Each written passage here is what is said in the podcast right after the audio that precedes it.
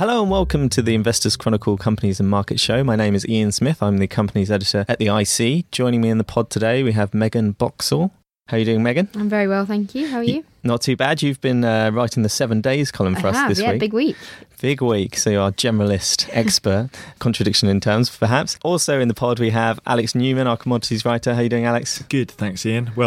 I'm well. Okay, good stuff. Someone who isn't well is Harriet Russell, who we have over in quarantine in the control room. How are you doing? How are you doing, Harriet? Yes, good. I'll try and keep the coughing to a minimum. We are going to turn your mic down during your coughing fits for the good of the listeners. Okay, let's crack straight on with 7 days. Megan, so quite a few big stories this week. Why don't we start off with something that happened kind of at the beginning of the week, which was the BBA warning around the UK's decision to leave the European Union. So what have they said? Yeah, so the BBA has... Which is the British Bankers Association. Yes, it is. They have come out with this warning. So earlier in the week, they had their meeting.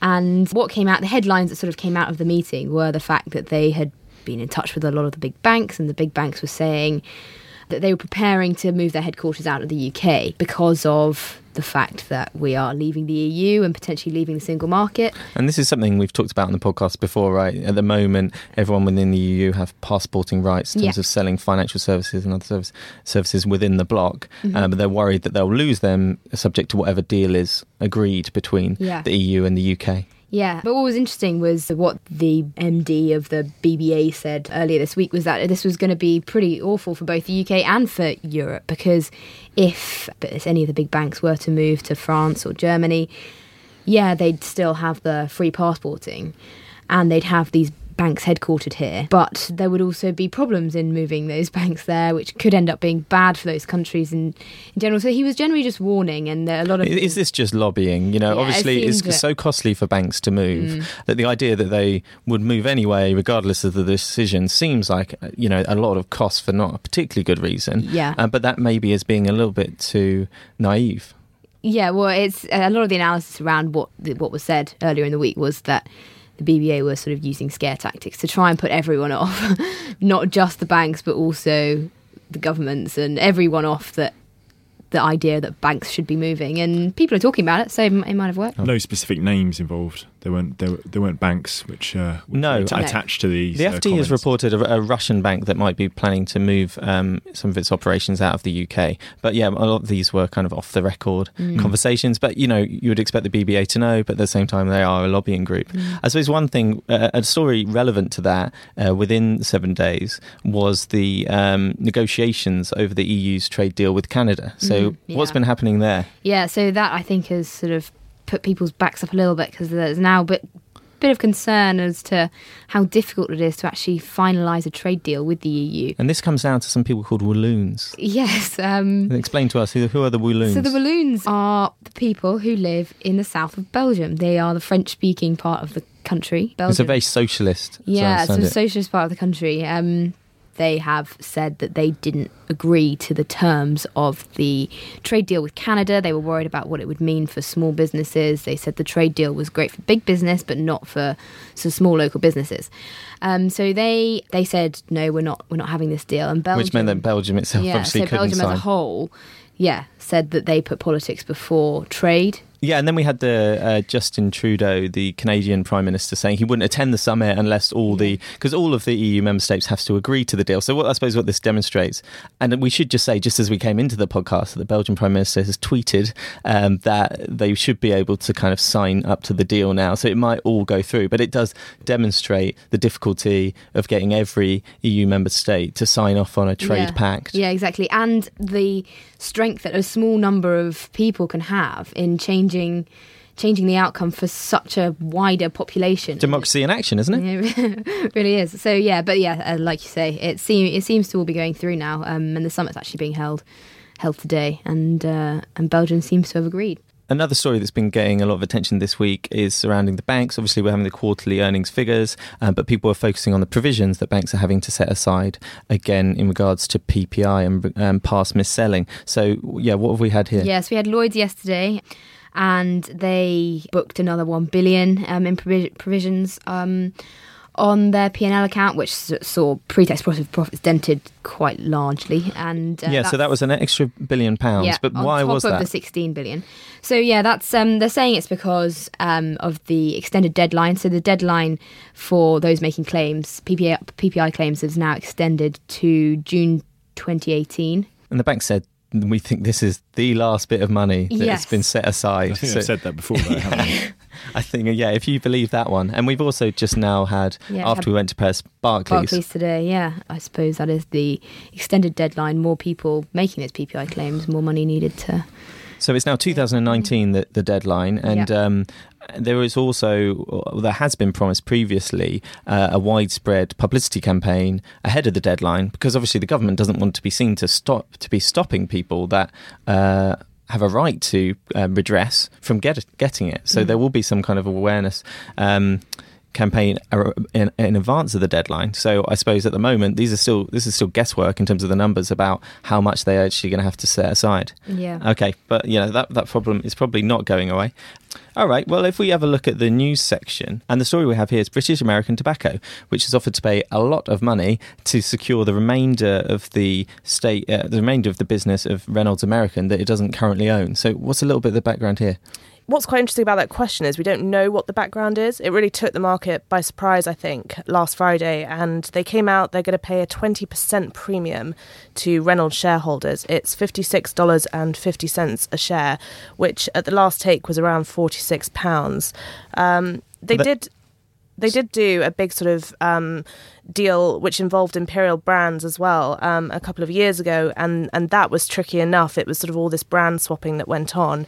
But this is sort of the next step, and we suspect the deal might come up against some sort of competition issue. So that was Reynolds' takeover of Lorillard. And so as part of that, some of the brands had to be sold off, which Imperial Brands picked up. Yep. I actually wrote my Taking Stock on this week, the complicated history of the tobacco giants.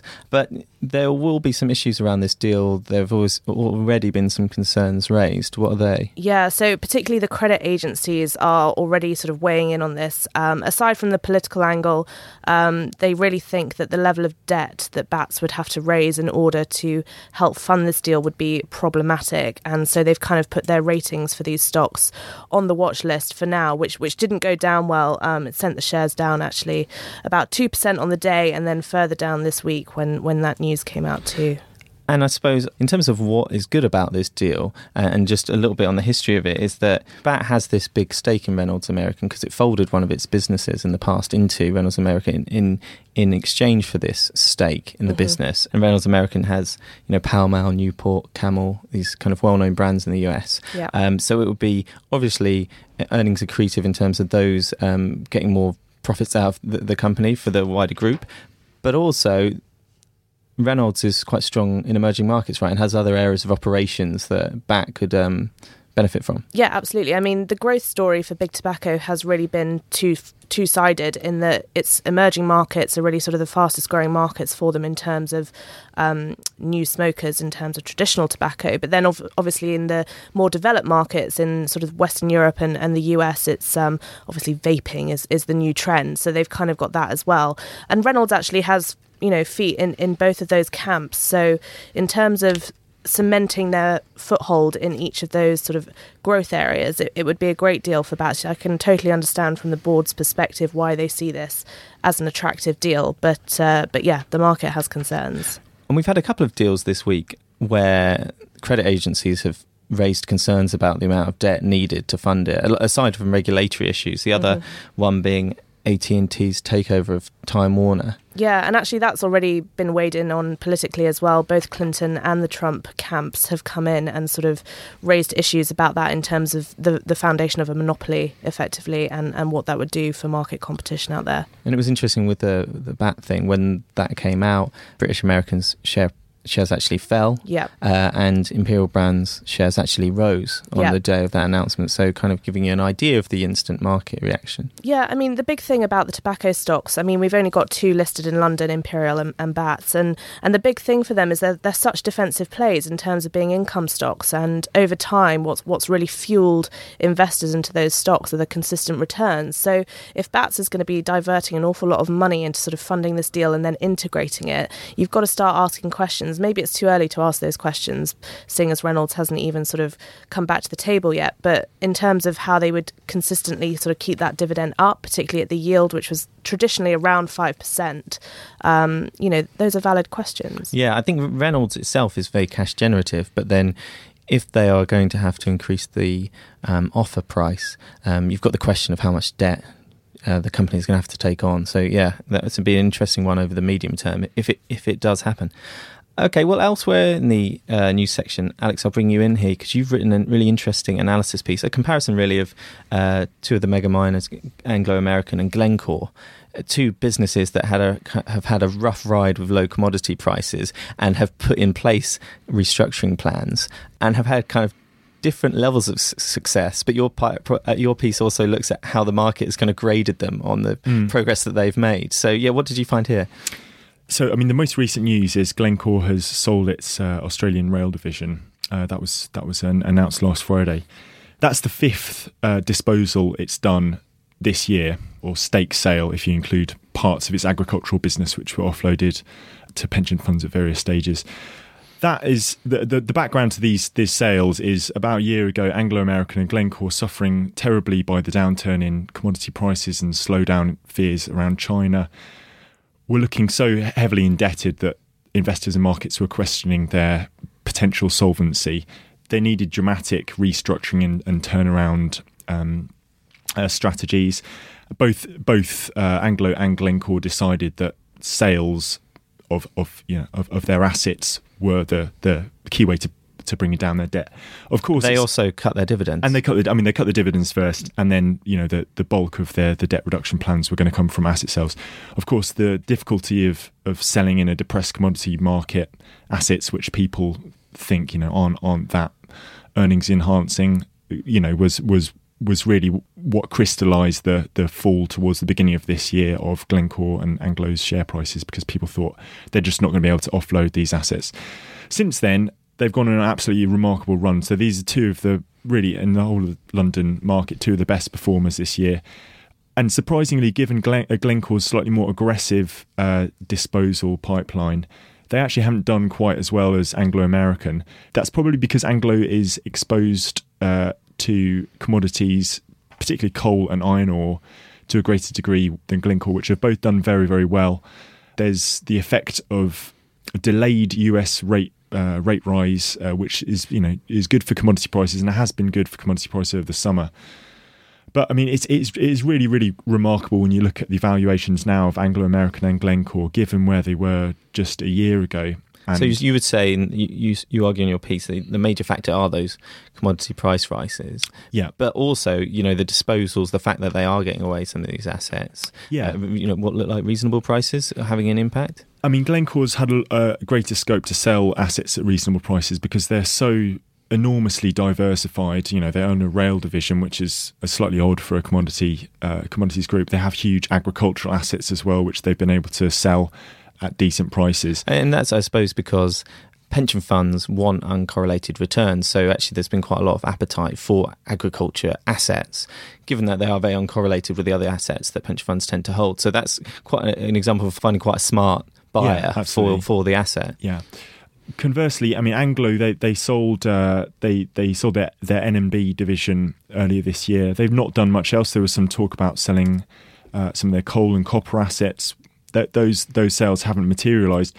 What's quite interesting now is some analysts are saying Mark Cutifani, the chief executive of Anglo's decision to scale down to just platinum, diamonds and copper potentially looks overdone, because they've got some assets which now are profitable, whereas a year ago they were just they're hemorrhaging losses, and questioning whether this divestment strategy now is the right thing to do. I mean, this is the same analyst a year ago was saying sell everything. So so it's interesting to see. But I mean, our argument would be it's still very, very tough Anglo, because potentially the rise in coal this year, for example, has been good news for them. But whether that's sustainable is a big question. Big questions over China. Huge difficulties in exiting any of their South African businesses as well. So I think the jury's still out. But if you bought shares in Anglo or Glencore pretty much any time this year, then Well done. Well, we've been waiting for the contrarian bet on commodities to pay off, and this year it definitely has. Yeah. If you made that decision, at least as far as these companies are concerned. Okay, well, thanks a lot for that. Megan, I'm going to bring you in because... as we can't get away from if we turn on the TV, the US presidential election is drawing to a close. And you've written an interesting piece about how pharmaceutical companies are braced for the impact that either one of the presidential candidates could have on their abilities to sell drugs in the US, which is obviously one of their most important markets. So, yeah, what have you found? What are the risks here for companies? Yeah, it's an interesting one because... actually, surprisingly, both Clinton and Trump are sort of arguing the same point here, which I think they don't do very often. But they both agree that healthcare in the US needs a real shake-up. And to be honest, it really does seem like it needs to. Buying drugs for US people is so expensive. It's so much more expensive than it is anywhere else in the world. Because why is that? Yeah, it's because the market it's very fragmented. So in the UK... the government is solely responsible for negotiating the price of drugs, and that applies across the country. So wherever you are buying drugs that the government has negotiated the price for, and it's the same everywhere. And that's the same in the EU as well. But in America, there's lots of different organisations who are all responsible for haggling with the pharmaceutical companies. But that means that the pharmaceutical companies have a bit more power because they are talking to so many different people, and they can, in America, therefore, sell their drugs more expensive. And just to interrupt, they have had some quite high-profile examples of drugs where they've been massively increased in markets by people kind of profiteering off the drugs. And this is something that Hillary Clinton addressed in what you've called an infamous tweet back in September last year. Yeah, it seems like an issue that's kind of been brewing for a while. And then there's been these companies who have not really behaved all that well. It started with Turing Pharmaceuticals, who the company managed to inflate the price of a medicine that had been discovered in the 60s and bought the drug. So they hadn't done any of the research themselves, but inflated the price by about 50 times and then tried to call it a bargain. And it was all just not great behaviour. But there's some people that argue that, you know, this is just the market for drugs. And if you want the creation of new drugs, you have to have a vigorous private sector where people can make a lot of money. Yeah, there's a valid point if that company is making drugs. Right. Turing Pharmaceuticals is not, neither is Valeant, neither is Mylan. They're buying other people's drugs. They're buying other people's expensive drugs and making them even more expensive, which is definitely a bit of a problem when a lot of these drugs have people with illnesses that could kill them. So I can see why Clinton did get very angry about that particular incident. She put a tweet out which caused the pharmaceutical and biotech markets, which in 2015 were riding high, caused them to crash in a day. And then she did it again earlier this year. They crashed again. I suppose away from like the rhetoric, what are the kind of proposals? What can they actually do about it? So what Clinton is saying is that she's going to try and give Medicare a bit more responsibility in negotiating the prices of drugs. And at the moment, they can't do that much negotiation. So she's going to try and ensure that there's a lot more competition, which means there's a lot more generics coming in. She's trying to centralise the kind of buying process. Yeah, she's trying to make the market a lot more like it is in Europe, where the buying process is more centralised, where there is more competition for the pharmaceutical companies, but less for the management. Trump thinks that they need a whole new strategy altogether. He wants to get rid of the Affordable Care Act, which was Obama's flagship medical reform. Yeah, and he's saying all sorts of other things, but he wants a complete repeal of Obamacare and completely new, a new system of drugs pricing. And one of those things is to stop banning the import of drugs from other countries where they're cheaper. At the moment, you can't import drugs into the US. Right. But he wants to ban that as long as they're well regulated. So the flip side of this, which you have rightfully included in your piece, is that politicians say one thing, especially when they're trying to get elected, and even if they try and do those things and pursue their proposals, the US president, as we've seen from Barack Obama's two terms, are constrained by Congress. Yeah, and actually this is quite a good it's a good point to sort of really hammer home in their campaigns, because it appeals to so many people. So many people are affected by drugs prices that a lot of people will be latching on to what they're saying. But yeah, once by the time they get in office, it's probably going to be a lot harder to actually see through on these things, especially if the president and the Senate are from opposing parties, as they have been in the Obama terms, and how the polls are looking like it's going to go at the moment. Although actually I was reading today that the polls are swinging more towards Clinton presidency and Democratic Senate, but that's going to be key, I suppose, for these companies. They're going to be looking at not just who gets in the White House, but whether Democrats can win control of the Senate is going to be absolutely crucial. Yeah, because that's a stronger base to be working off if you're all working on the same idea. Well, thanks very much for that. And yeah, have a look at that piece, especially because it kind of talks about GSK as one of the companies that could be affected. But I'm sure we'll be reporting further on that, depending, which way it goes. So elsewhere, let's go to the results section. Harriet, you've covered Whitbread for us this week. It was a quiet week for results, but you've covered Whitbread. Normally a solid performer, not quite so much at this point. What's been going on? Yeah, it's one of those stocks that's, again, it's a really defensive stock, and people have bought into it for long-term growth. Andy Harrison used to be at the helm, and he was an excellent manager, and the market really liked him a lot. They had a big management change when he left last year, so to say that the market's been on edge with them probably isn't unfair.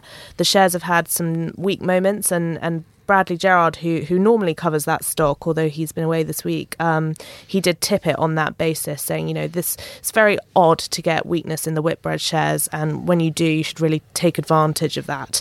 So that's kind of the background to it. And then, as you say, the results came out this week, and unfortunately, the market was quite disappointed by them, mainly because the margin was down at Costa, which is one of their brands, along with Premier Inn.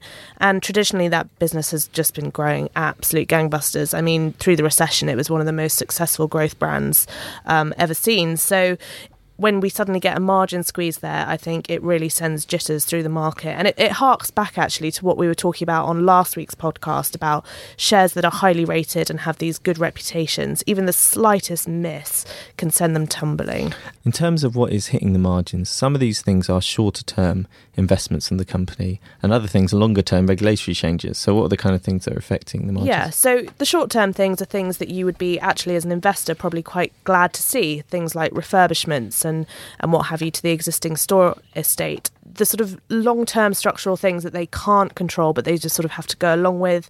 I mean, one of the most obvious things is the introduction of new wages, which we had earlier this year. And we actually saw some figures out from the ONS demonstrating the impact of retailers either employers moving early on the national living wage, in terms of how it's impacting on the fifth percentile of earners, and the increase that we've seen, which is like the highest increase since the minimum wage was introduced in the late 90s. So on that side of things, obviously great for lower earners, for Whitbread, who employs a lot of people in those wage brackets. It's squeezing margins, and it's not going to go away. No, exactly. It's only going to be a problem that up until about 2020, I think, is when it's supposed to peak. So, and Whitbread was one of those early movers. They started in October as opposed to April, when it was absolutely necessary. So, they've been dealing with it for quite a long time, and they do say, for that reason, that come October this year, by the time they reach that sort of anniversary, so to speak, of when they introduce the wages, costs should sort of normalise, and year to year it won't look so dramatic.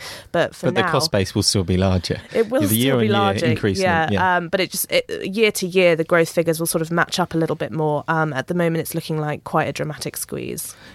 In the past, sometimes Costa's been doing better than Premier Inn, but how is Premier Inn looking at the moment? Premier Inn's doing pretty good, actually. A lot of it is bought-in growth, and by that, what we mean is new openings tend to drive up. But in terms of sort of regional versus London, they've still got a pretty low market share in London, so there's loads of room for them to grow centrally. And then in the regions as well, they're doing well. So it's sort of turning into a game of two halves now, which is not unlike a lot of retailers who have sort of multiple brands or multiple geographies or something like that. But it's something to keep an eye on, is the Whitbread cost base. Okay, and actually, interestingly, you also wrote the sector focus this week, looking at retailers, obviously, your beat, and looking at margins and how they might be impacted, and also just the top line in terms of how it might be impacted by the fall in the pound, or just generally as a result of the Brexit vote. So what are the kind of, what are your top lines in terms of the things that you found here? Yeah, it was a piece that was sparked quite shortly after the vote, and it's sort of been gaining momentum ever since. And we've pushed it back in order to kind of take as many issues into account as possible. And of course, you know, people will remember that the minute we voted to leave the EU, the word on everyone's lips, or a lot of people's lips at least, was, "Are we headed for another recession?" And for retailers, that's, you know, a big challenge. But we've pointed out in the piece, sadly, the GDP data was not in time. It's just come out this morning, but we, you know, it was expected to be good, and it is, you know, good for a lot of people. It's better than they expected. So recessionary fears are really receding now, but that doesn't mean that retailers don't have anything to worry about. They have plenty to worry about. The big thing is currency. Obviously, we've covered that already in quite a lot of detail, and there's sort of a summary here of which retailers are doing particularly badly on that front and which ones are kind of doing better. And then as a result of sort of the inflation report that came out last week as well, there's a lot of discussion around pricing as well, because obviously the main way that you can offset a currency imbalance is by passing it on to your customer. Yeah, exactly right. And I suppose in some ways, inflation isn't always a bad thing for these retailers if it means higher prices. It depends on their supplier costs, right? Yeah, absolutely. And as well, I think it really puts a certain end of the market into perspective. I wouldn't want to give anything about the tip section away on the podcast. It's for you to read later. But what really sort of jumped out was the premium lifestyle segment. And there are some brands in there like Ted Baker and Joules, for instance, which are sort of known as structural growth drivers, which won't mean a lot to very many people outside of the industry. But what it means is that they do well in a downturn, because customers who sort of have disposable income left and want to spend it on clothes or other sort of discretionary items, what they're looking for is quality.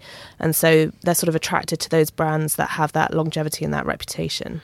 Whereas if we contrast with food inflation, for reasons that we discussed last week on the podcast, you might not see the same kind of inflation because of the competitive pressures. Absolutely, yeah. As with general merchandise, it can be a lot more of a sort of diverse environment in terms of competition. Everyone's got different categories. You can offset here, you can offset there. Food is food at the end of the day. And basically, it seems that everyone just wants cheaper food. That's sort of a moral issue which has been debated at length. But yeah, you're right. The environment there is extremely competitive. And the main way to keep up with the competition is to do as many offers and cheap discounts as you possibly can. So the CPI made for some interesting reading this week. And we've got a couple of really interesting charts in there which kind of break down the categories that go into making up the CPI, and you can see how the prices have moved on the barometer. So clothing and footwear absolutely streaked ahead, whereas food retrenched again. Thanks a lot, Harriet. And Alex, I'm just going to bring you back in, because we've had a couple of profit warnings this week. One that you wrote about in the news section, but we don't need to kind of stress too much, because it's a continuation of what's happened before, is Cobham, which continues to have kind of a tough environment, especially in its kind of satellite communication and wireless business. And so we've seen a second major profit warning, as you've said, in 6 months. But another one where we've kind of been aware that there's been some problems is Braemar Shipping Services. You have some concerns that you've raised in your piece regarding the earnings cover for the dividend.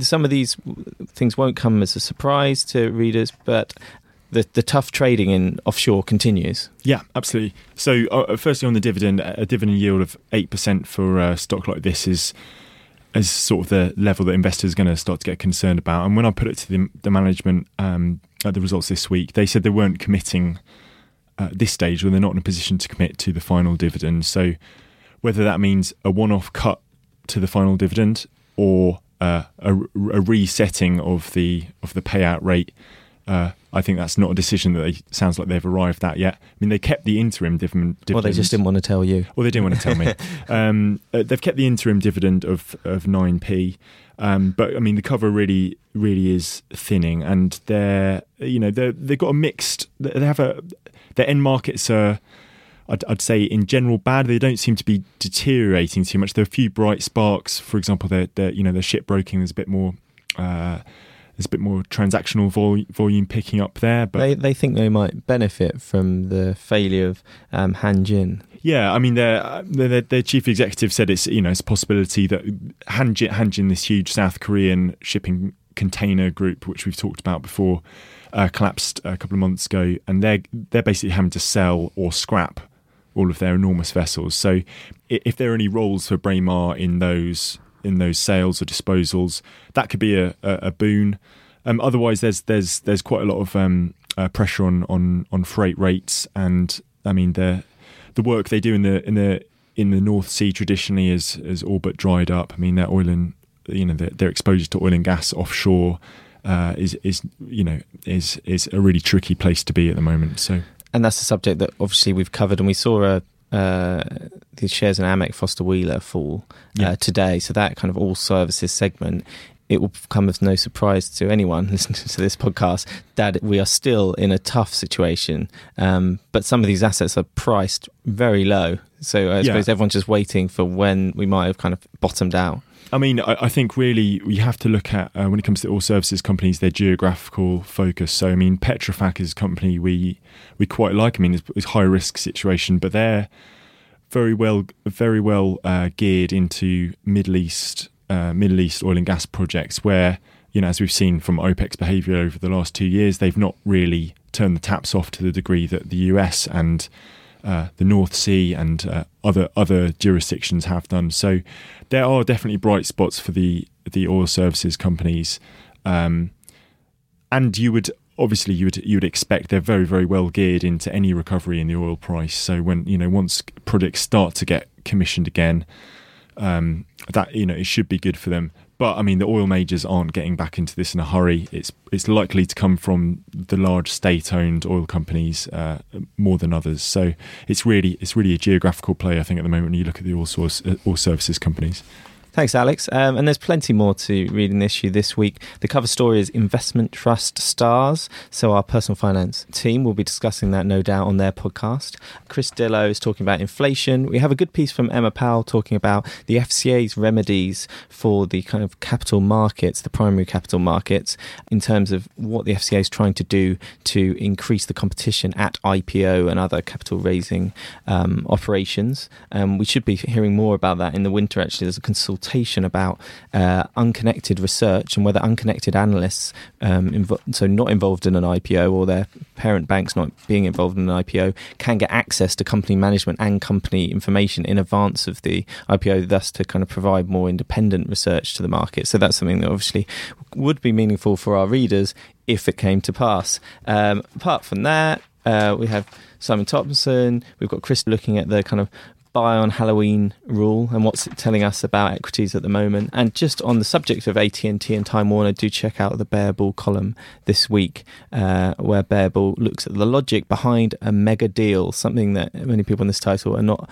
all too supportive of in terms of how they impact the shareholders in those businesses. So do remember to subscribe, do remember to sign up to the company's email if you enjoyed this company's discussion, and we'll see you next week.